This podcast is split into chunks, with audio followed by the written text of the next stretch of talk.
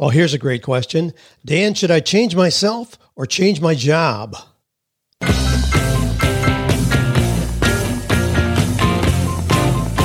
Do you love your work? Do you think it's possible? Well, you're about to find out. It's time for 48 Days to the Work You Love with Dan Miller on the 48 Days Online Radio Show. Whether you need a professional tune up or a work overhaul, this is the program for you. Now, here's your host, Dan Miller.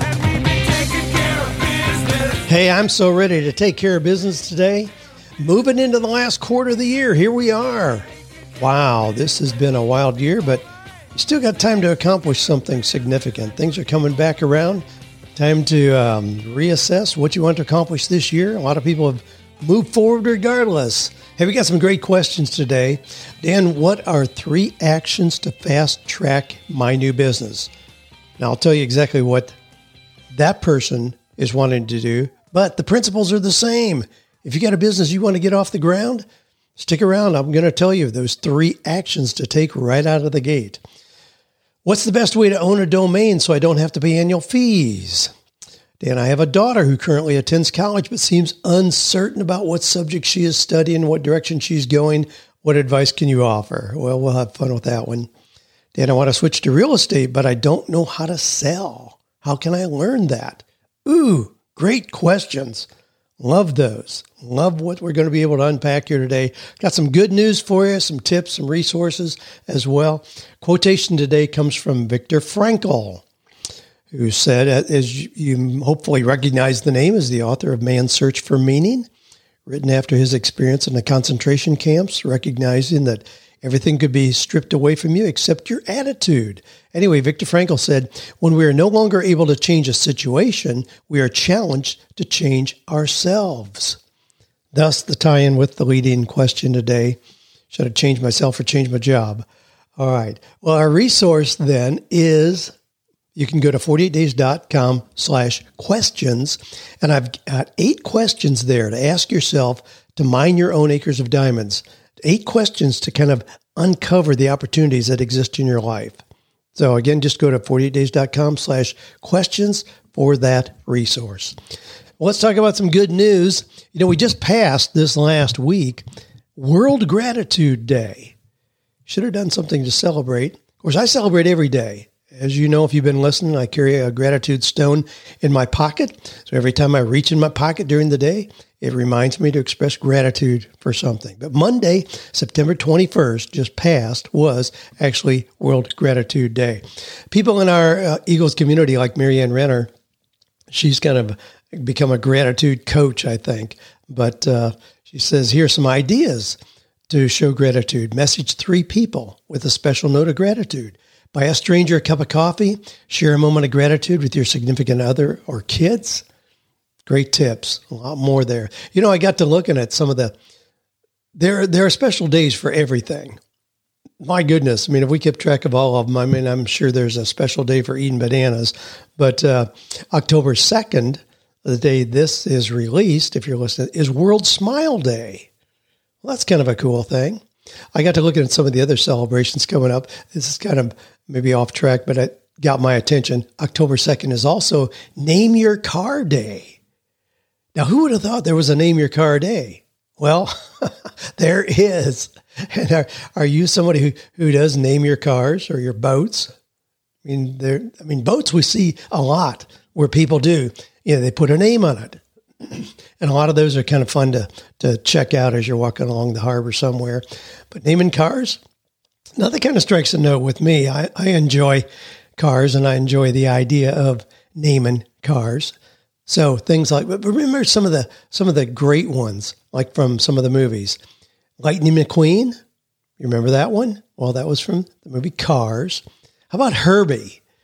Some of you are old enough to remember Herbie from The Love Bug. Of course, um, the Dukes of Hazzard. Now you may be ahead of me already here. What was what was the name of that wild orange Mopar car that they drove? Well, it was a General Lee. We had the Mirthmobile from Wayne's World. And then, of course, one of my favorites from Gone in 60 Seconds. Remember that special Mustang Nicolas Cage drove? What was the name? Eleanor. Well, anyway, October 2nd is Name Your Car Day. Let me know what you named yours and why. There's some guidelines for how you, if you look at that, they're actually guidelines. I mean, you don't want to name a sleek, you know, real exotic car, you know, Bob or something like that. You know, you, you want to come up with a name that matches the personality of you and both your car. So let me know what you go, where you go on that. Well, a couple good news notes here, and then we'll move into the questions. Here's a generous boss who gave 12.7 million to his staff. I mean, he was retiring after many years of service and leaving his company, and he had made a lot of money, and so he gave you know, $12.7 million. He was the chief executive of Admiral. It was an England-based motor insurance company. He's been running since back in 2004. Anyway, cool kind of thing. Everybody got a chunk of money because he gave away over $12 million to his employees. Here, a customer raises huge $12,000 tip to give his favorite pizza delivery man. Now, here's the deal Carlos Valdez lives in Roy, Utah, and he and his wife have a standing order with pineapple on their pizza from Papa John's. And they always would ask as well for their favorite delivery man Name guy's name is Derlin Newey. Well, Derlin Newey is 89 years old. He's a pizza delivery guy. Well, he always has a positive attitude. When you open the door, he says, Hey, are you looking for some pizza? So they were really taken in with his charming manner, and they just thought, you know, this is pretty tough for a guy 89 years old to still be out here hustling pizzas to to add to his meager Social Security income. So they got together with some neighbors who also used the same pizza place, went together and they raised 12,000 bucks and just gave it to him as a gift. Now, you know, I mean, that's just a cool kind of thing to do. The kind of thing that a lot of you, again, listening, you could do something like that. Put together just a simple idea to show gratitude to somebody. Well, here's one more and then we'll move on. There's a couple that left a $2,020 tip for a single mom waitress. Now, you may be familiar with this. This has been going on all year. This is a 2020 tip challenge. So there are some people who gave $2,020 as a tip, some who gave, a lot of people who gave $20.20 as a 2020 tip. So you can leave your, you know, leave what you did at the 2020 tip challenge. There's ongoing sites about that. But this is pretty cool. The wait, the, the bill came to $23.33 and the couple that she was serving left her $2,000, $2,020 more. Of course, it was a big boost forward for her, but just fun kind of things. Certainly the kind of thing that, that you can do. Uh, Joanne and I have been extra generous during this period of time, especially to waiters and waitresses, because we know that their their income has been way down. There are times when the restaurant may be closed, and then you have half capacity and all that. And uh, so we want to be generous and trust that you are as well. All right, let's go into some questions. We'll start right off with this from Alonzo, who led in with Should I change myself or change my job? Now, that may be something you're thinking as well. Should you change yourself or change your job? I mean, that's a great question. And, and really, that's an option for anybody who's not happy with what they're doing. And we have countless stories about people who changed themselves, stayed in the job they had, and all of a sudden discovered that, hey, the job really isn't, isn't too bad at all. And I worked with a advertising executive a couple years ago. He was doing extremely well, paid extremely well, and he was just so burned out. He said, I just can't take this anymore. Well, we started to unpack what his options are. And it turns out he simply had not been able to say no. He everybody loved him at work, and so they just kept piling work on. Well, he was so overloaded, so overwhelmed, he thought the only option was to just leave and go do something else. Well, we started stripping away the things that he had said yes to that he shouldn't have. He went back to his boss and made an argument for going back to our reasonable 40 hours a week, which his boss said, geez, you know, we wondered when you were going to cry uncle. He did that and got his life back. He started playing the cello again. He took over the library at their church. He started going to sporting events with his little boy. I mean, remember all those details really clearly because it was such a dramatic turnaround. And it was still the same job he had. But he went back to define and put some boundaries around what that job was. Anesthesiologists were the same kind of thing. He had become so distracted with all the other things he was doing, committees and all that, it began to compromise his work, and he got a couple poor performance reviews from other partners in the practice. And I said, my goodness, you know, do you still, do you, do you want to get out of medicine? I mean, we can eh, find a way for you to get out. Well, as it turned out, again, he enjoyed what he was doing. That wasn't the issue at all. He needed to have some new parameters about how he was doing his work. Well, anyway, let's go back to Alonzo's question. He said, I wanted a couple of viewpoints regarding a conundrum I'm currently facing. I'm experiencing burnout on my job, feelings of anxiety and dread that manifest themselves physically in my gut and as mild panic attacks. I have too many things on my plate with too many priorities and projects. This doesn't seem that will change in the near future, and my current role has been like this for the past two years. I believe my personality type and skills are not a good fit for the role. On one side, there's finding a way to change myself so I perceive things differently and keep going at it. On the other, there's extracting myself from the situation, meaning quitting and finding something else I'm happy with. What are your thoughts about both options? And is there another option inside this spectrum that I'm not seeing? I'm currently debt free. Have money saved up to last me around a year. So the financial piece is not of immediate concern. Well, your, your initial question is a great one, Alonzo. And the answer is going to have to come from you. I mean, you're going to have to take a fresh look at is this work a fit for you or not? Now, you also say in more content that I got here from Alonzo that uh, you're a musician, you love music, you'd like to be doing something in that arena. Well, if you can figure that out, if you can figure out how to have that blend of talent, passion, and money, then certainly music seems to be your first choice. If you have a hard time creating an economic model, a model by which you could make money with your music, that's okay. A lot of people enjoy music as a hobby, as a sideline, but they never intend to have that be the full provider of their income, and rightfully so. So if that's the case, then certainly you need a daytime job, something that you're doing, but that ought, to be something that you enjoy, not just something where you bite the pill every morning because you have to go do it. No, it still ought to be something that you would enjoy doing. So it's probably time to take a fresh look again at who you are. What are your skills and abilities, your personality tendencies, your values, dreams, and passions, so that you really get a clear sense of who you are and then see, can this job work? Can this job fit? Can it be that ongoing daily vehicle that provides good income for you, gives you a lot of gratification? You feel like you're doing something meaningful. And it also then allows you to spend your other discretionary time in music. Some of the questions you might ask yourself is, you know, if, if you did not have this job today, is it one that you would apply for? How good are you at what you're presently doing? I mean, how do other people evaluate in that? How well do you stand up against the work of others in your field? You know, have you taken time to really learn about your profession, what you're doing now? Is there a way that you can increase your service there?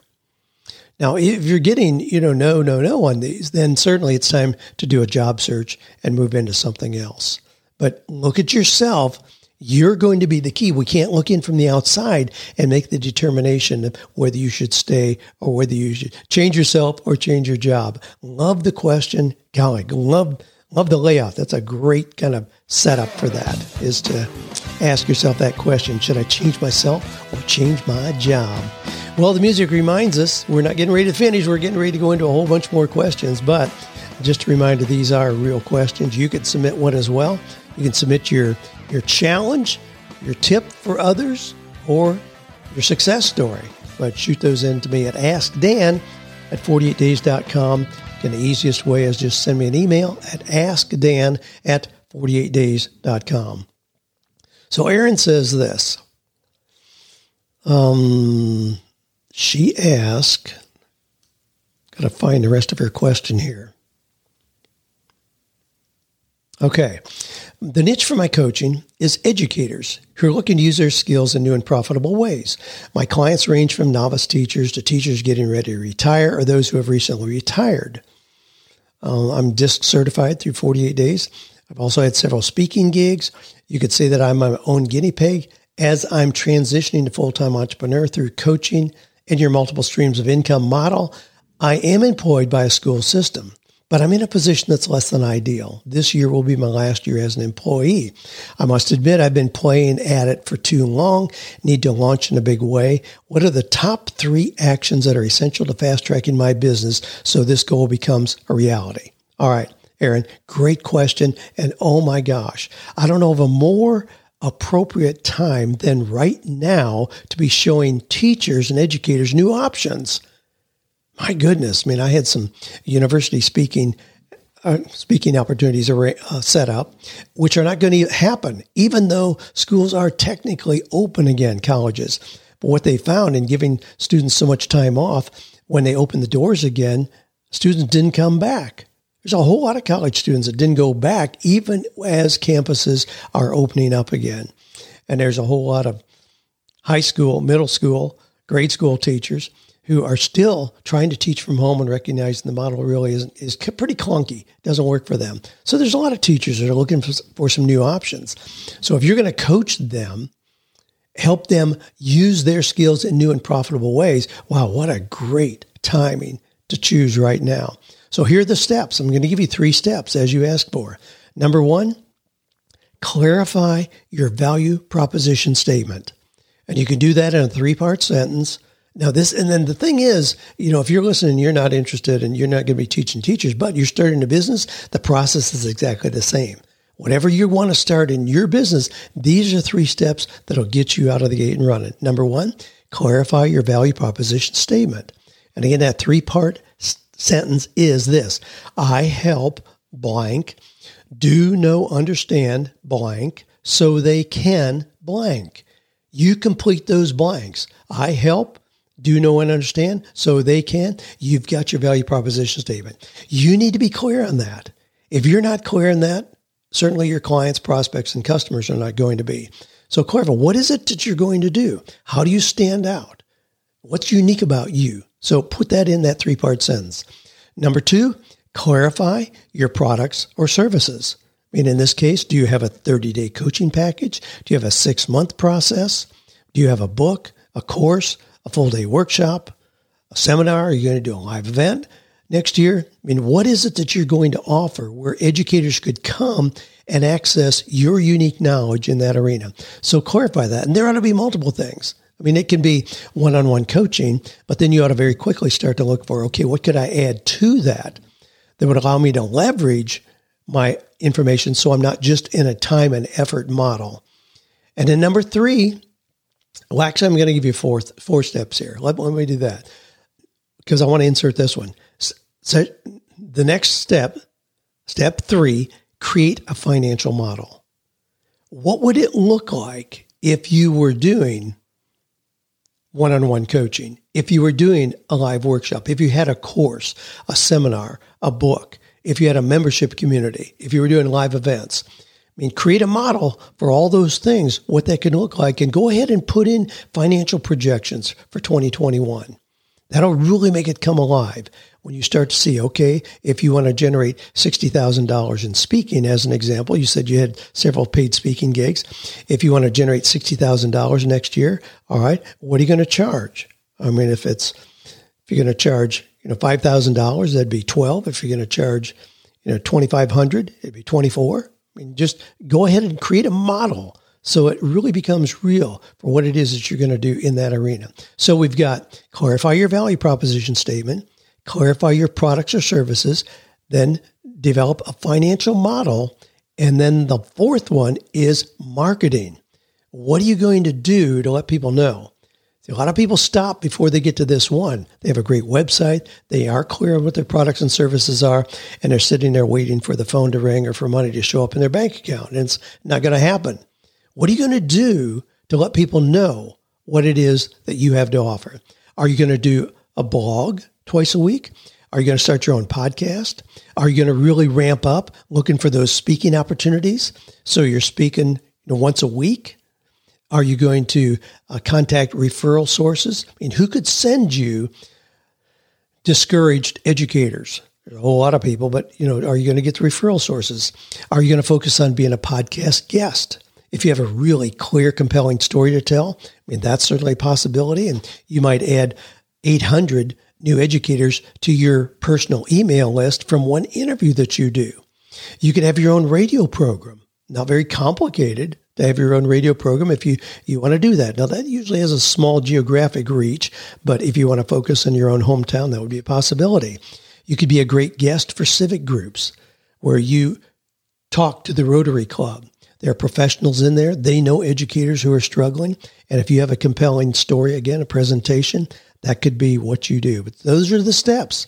So again, no matter what it is you have to do, in your case, Aaron, if you want to develop your coaching business, review your value proposition statement, clarify your product or service, create a financial model, and then decide what you're going to do in marketing. Those are four steps. I give you a bonus. You ask for three. Those are four, and that'll work no matter what kind of business you have. Let's go on. Michael says, really enjoy your podcast. I don't know if you've ever addressed this before. What's the best way to purchase a web domain? Do you ever own it or are you just renting it by the year? When I look at buying a domain on sites like GoDaddy, it always says cost per year. Can they continue to raise the cost every year? Where can you purchase the domain outright? I take it that's what you and others like Michael Hyatt have done. I don't want to start building an online presence and then have the web domain held by another company with no control over the future of that domain. Your insight would help as I'm ready to start my blog, but I want to do it right and keep my domain name. Thank you, Mike. Well, Mike, I have uh, good news and bad news. the, the bad news is you don't own it. But now here's why. And, and the good news is you can protect a name. My goodness, I've had 48days.com for years and years and years and a whole lot of others as well. Those are mine. They're as protected as anything can be. And yes, I do pay every year. Even if it, even though it is that specific, it's 48days.com. I mean, nobody else in the world has that. It's mine. I've trademarked that, all that, but I still pay every year for that, for the right to use that domain. It's because you have to have it plugged in somewhere. I mean, it's like having a blender sitting on your on your on your counter. You own the blender; it's yours, but it doesn't work unless you have an electrical outlet to plug it into. That's really the best kind of visualization I can give you for what a domain is. It's yours; you own it, but it doesn't mean anything unless you have it hosted somewhere where everything connected with that then has a system that it can flow through. Now, again, I'm not a tech guy, but I hope that helps you a little bit understand and be comfortable. Just go ahead. I mean, you can be very comfortable with that. GoDaddy is where I have all my domain names. I usually have about 75 or so of those that I'm kind of uh, hanging on to. Uh, some I every every year when they come up for renewal, then I evaluate: do I want to keep this or do I not? So that that's the way that that whole thing works. We don't see any change coming in the near future. All right, let Teresa says, I have a daughter who currently attends college but seems uncertain about what subject she's studying and what direction she's going. What advice can you offer? My advice is let her experiment. Let her be uncertain. Let her let her get her fingers into all kinds of different arenas. I mean, recently on here, I talked about the the distinction between the 10,000 hours that was popularized by Malcolm Gladwell in his book David and Goliath, and then the book more recently called Range, where it said in the 10,000 hours, the theory is unless you start something really young and really focused on it, I mean, you're never going to be a great violin player or golfer unless you start when you're three years old, you know, and do nothing else. That's kind of the 10,000 hours thing because it implies, I mean, even 40 hours a week, we're talking five years to get to that point. If you're spending 20 hours a week on something, it's going to be 10 years. So you can do the math at that, but, but that's been dismantled a lot. I mean, that theory holds up if you want to be Yo Yo Ma. You know, if you want to be the Beatles or if you want to be Tiger Woods. But if you want to be in the top 80% of people, I mean, in the top 20, better than 80% of people in a particular arena, you can get there pretty quickly if you're really focused on it. There's a popular YouTube video out there that says it takes 20 hours to get to that top 20% in pretty much anything you want to do. If it's learning a language or learning a software program or golfing or playing tennis, 20 hours of deliberate practice, you can get there. Now, back to your question. I kind of one on a goose trail there, Teresa. Your daughter's uncertain. I don't care if she's a freshman or uh, a senior. Now, if she's a senior, she's going to have to pick something. And a lot of people pick mass communication or general studies, or there's a whole English lit. There's a whole lot of things people choose when they aren't sure what they want to do, but they have to have something that they declare as a major just to get out the door. But the reality is, going to college is for personal growth experience. Rarely does it lock somebody into a career path from which there's no escape. I mean, we know that 10 years after graduation, 80% of college graduates are working in something totally unrelated to their college degree. Your daughter's going to have time to make other decisions. Don't be too concerned about what she majors in. I mean, sure, she ought to be able to get be starting to get some kind of clarity about what she's most interested in, what she's most gifted in, and move in that direction. But chances are she's going to change again anyway. If she went right into college from high school, you're still talking, you know, very young. I mean, 21, 22 years old, coming out of college. I mean, that's really young to be able to figure out what it is you're going to do for the rest of your life. So just be comfortable with the fact that she can experiment with a lot of things and get that degree, get out in the real world. A couple years of real world experience is going to give her a lot more clarity about what she's going to want to do ultimately than being in college will. All right, this comes from Phil, who says, I've climbed the ladder of success in my current industry, but I think the ladder may be leaning on the wrong wall. I wrote out my ideal day and it looks nothing like what I'm doing now. It's almost the complete opposite. Is this common? Is this just a reaction to my current situation or could I really be that far off course? well, Phil's uh, the the metaphor that he uses there, I think the ladder may be leaning on the wrong wall. That comes from Stephen Covey in Seven Habits of Highly Effective People, he said a lot of people do that. You know, they choose something in college, as an example. They choose a major. Gee, they go on to law school. They get their, you know, JD behind their name. So now they're an attorney. And all of a sudden they're 42 years old and they're thinking, geez, I don't want to do this. This negative, acrimonious environment. I don't want to do this. I need to do something else, even when they're ready to be partner. We have tons of people in the 48 Days community who were attorneys and at some point decided, eh, I don't want to do this anymore. Now, a lot of them were able to leverage things they had done successfully in the field of law into the new whatever it is that they chose to do. I mean, Anna Powers was good at writing depositions as an attorney. She now is a copyright coach. Now, meaning, now copyright probably, uh, maybe I misused it in that kind of sentence, but she helps people with their copy, with writing copy that is compelling. So that kind of copywriting. Um, Nick Politis is a ghostwriter. Again, used to helping people tell their stories in court.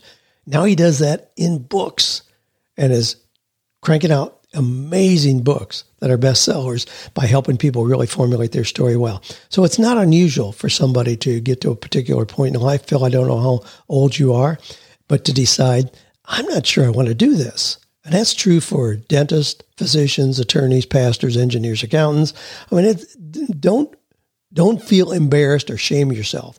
There are things you can do to redirect. But this is a time where it's not a matter of just following the trends. Gee, what's hot now? Who's hiring? What are the greatest, you know, career paths? No, it's not that at all. It's to take a breath, draw that line in the sand, and look at yourself.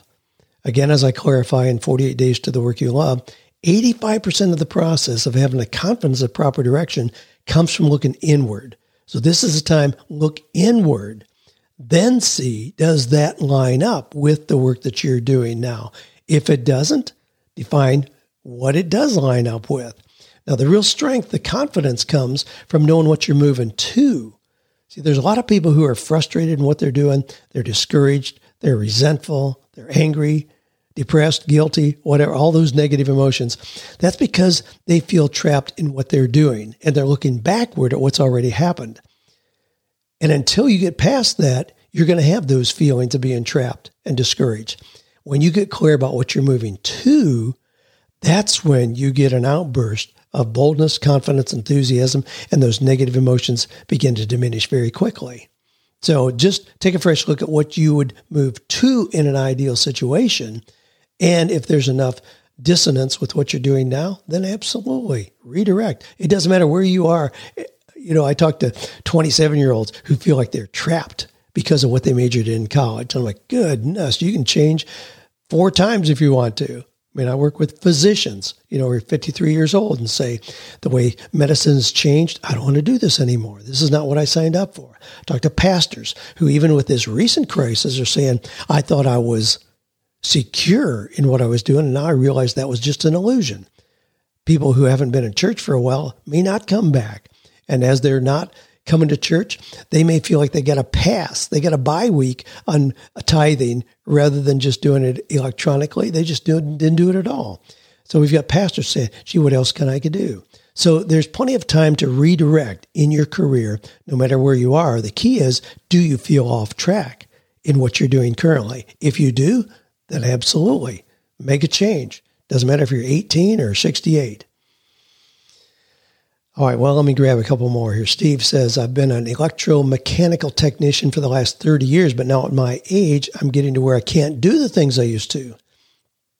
I would try sales, but I don't know how to show transferable skills in my resume and show past employment that doesn't look like a technician resume. All right, well, a, a couple things on this. Then I got another one here. You know, I, I got another question here that I'm going to include in part of this because the guy wants to start in real estate but doesn't have background in real estate. So it's very similar to your question, Steve. So, a couple things. For one thing, sales is the greatest transferable skill that anybody has ever had.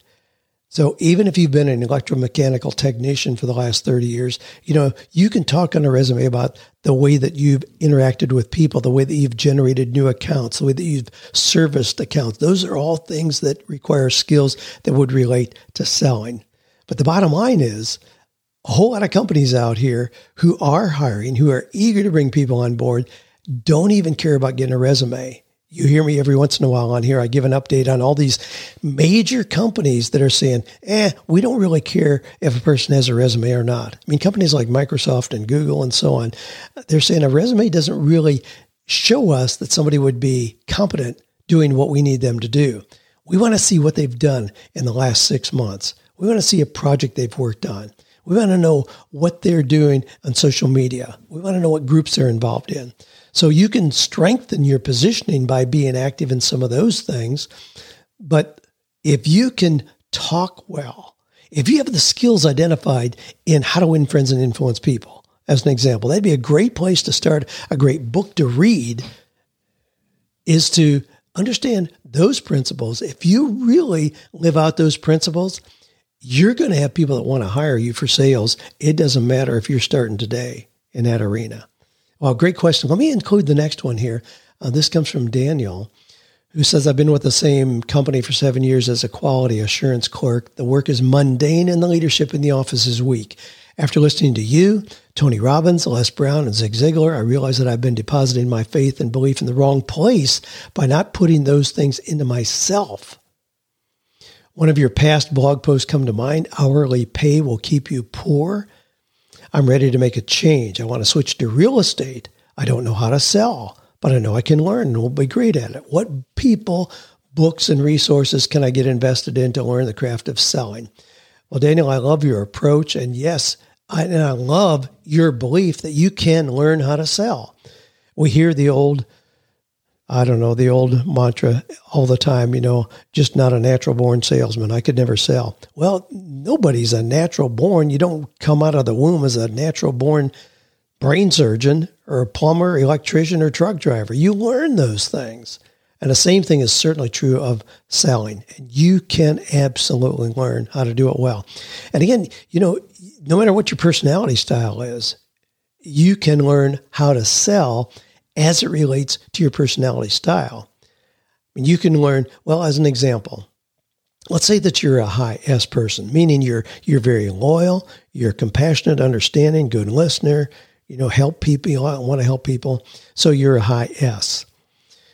That may not work real well for real estate or cars or furniture or jewelry.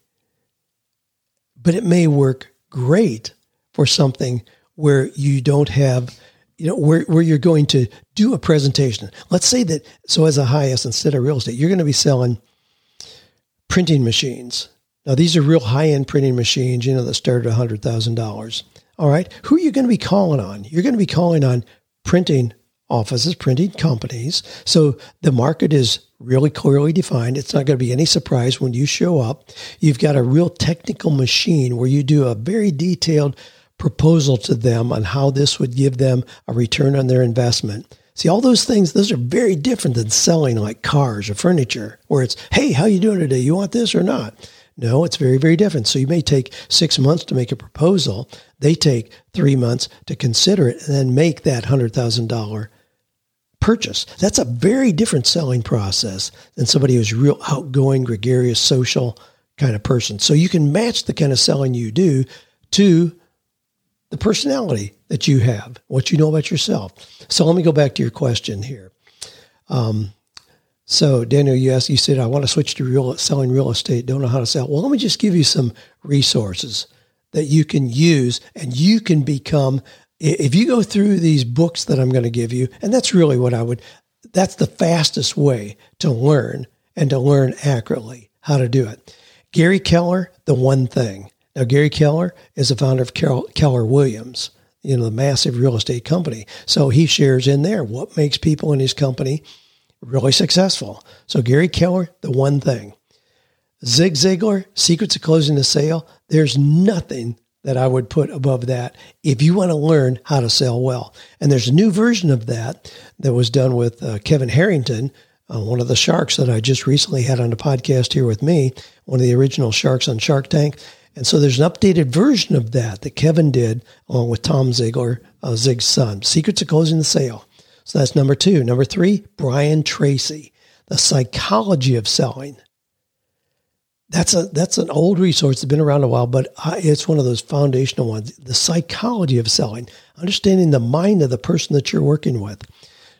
And then Tom Hopkins, I'll give you just one more. There's certainly a lot of them. Tom Hopkins has a book, Mastering the Art of Selling Real Estate. Tom Hopkins, again, one of the greats in the selling arena, and a book specifically geared toward real estate.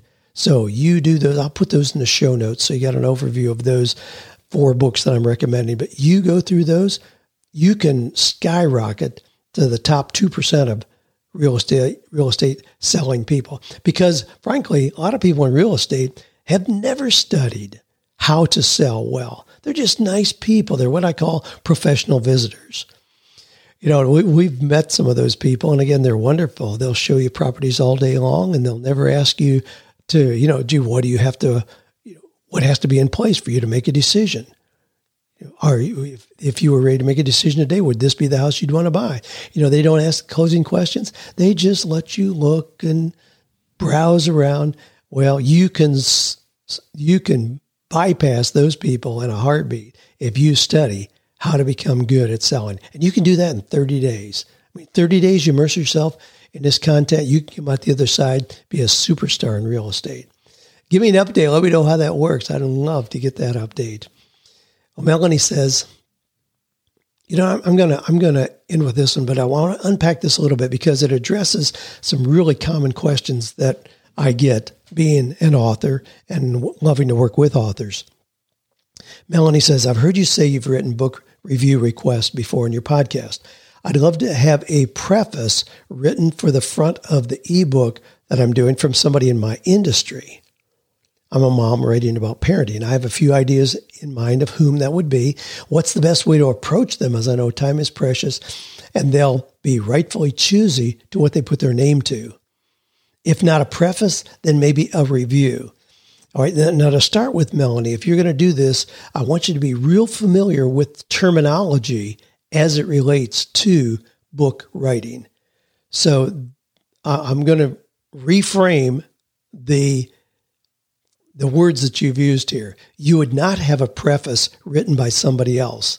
It, that's not the way it works. A preface is something you do. So let me just go through kind of the options here. We'll talk about a preface, a prologue, a foreword, an author's note, endorsements. Those are all some terms that are kind of floating around here.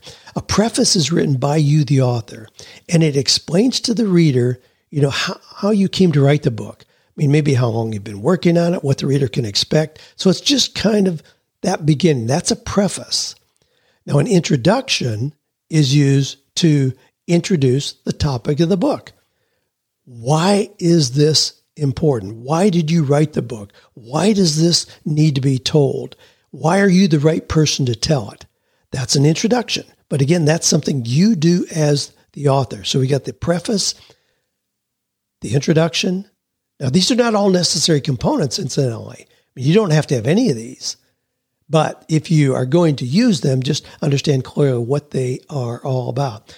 A prologue, a prologue is a term that you hear sometimes out there. That works for novels, for works of fiction. And what you do is you prepare the reader for the message in the book. So it's kind of a storytelling. It gives a little bit of the backstory, what happened before the actual book starts. That's a prologue. Okay, now let's go to, and, and you can also do an author's note. I mean, I've done that in a couple books, just an author's note. So it wasn't really an introduction, but I wanted to kind of just frame, gee, I mean, I've done that in like the new version of 48 Days to the Work. You'll have an author's note telling them this book started 20 years ago. I've updated it every five years. Some of the original content is the same about how to really understand how God has gifted you, but the work application has changed dramatically. So that's why I've done it. So that's my author's note. Okay. Now, a foreword, and incidentally, when you ask somebody for a foreword, please, please, please, please, spell it F O R E W O R D. It's a four word. It's not forward like you're moving ahead. F O R W A R D. And I, I, it just cringes and it, it, lets me know somebody's very, very inexperienced if they ask me for a forward F O R W A R D. So a foreword is generally written by somebody else. So it may be somebody who's pretty well known, a respected figure, somebody who has some authority in the area of writing that you're going to do. Uh, so they, you know, usually have background or you know certainly some kind of relevant experience about the topic of the book. So that's a foreword. All right. So we, so we've got all those laid out: preface, introduction, prologue, foreword, author's note. Those are all things. If you're doing a little ebook, it would be unusual to have anybody else do anything. So if you want to do a short little introduction, you could do that. But um, I typically am not going to do a foreword for somebody's ebook. By implication, usually an ebook is something that may be 30 or 40 pages, and it really doesn't require a foreword. None of these are required, incidentally. They're just simply choices that you can make as the author. Now, an endorsement, that's something different. An endorsement is from other people, people who, who do have recognizable names. I mean, uh, if somebody can get an endorsement from, you know, Michael Hyatt or Pat Flynn or John Lee Dumas or Dave Ramsey or somebody like that, you know, or Warren Buffett or Bill Gates. I mean, certainly those are reasonable. That's when you go to somebody else and get an endorsement. Endorsement is usually one or two sentences but it's that person addressing why is this person credible? You know, why does this book need to be written? Why is this book important? How is it useful? Why is the, the author qualified to speak? What unique insight that we've never heard before has this author brought to this topic?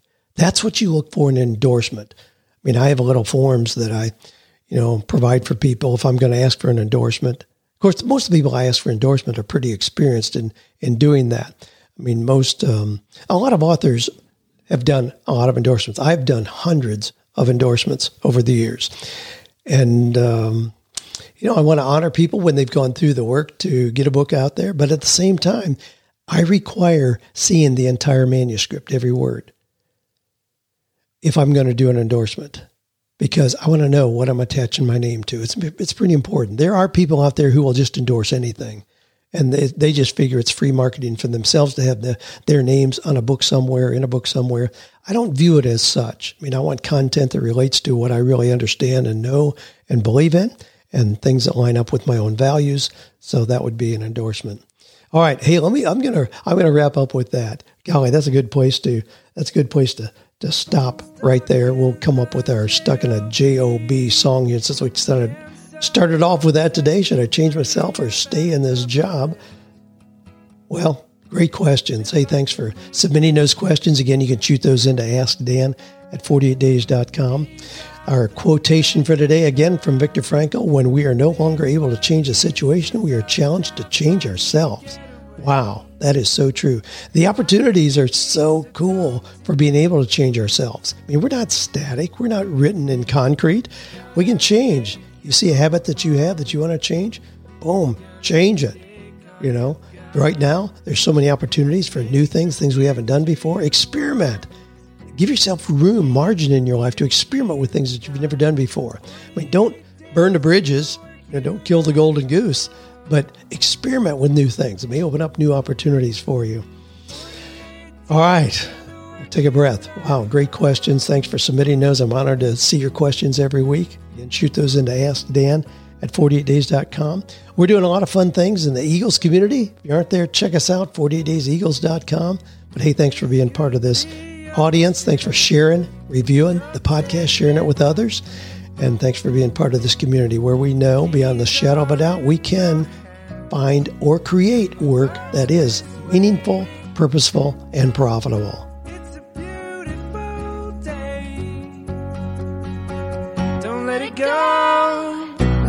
It's gonna take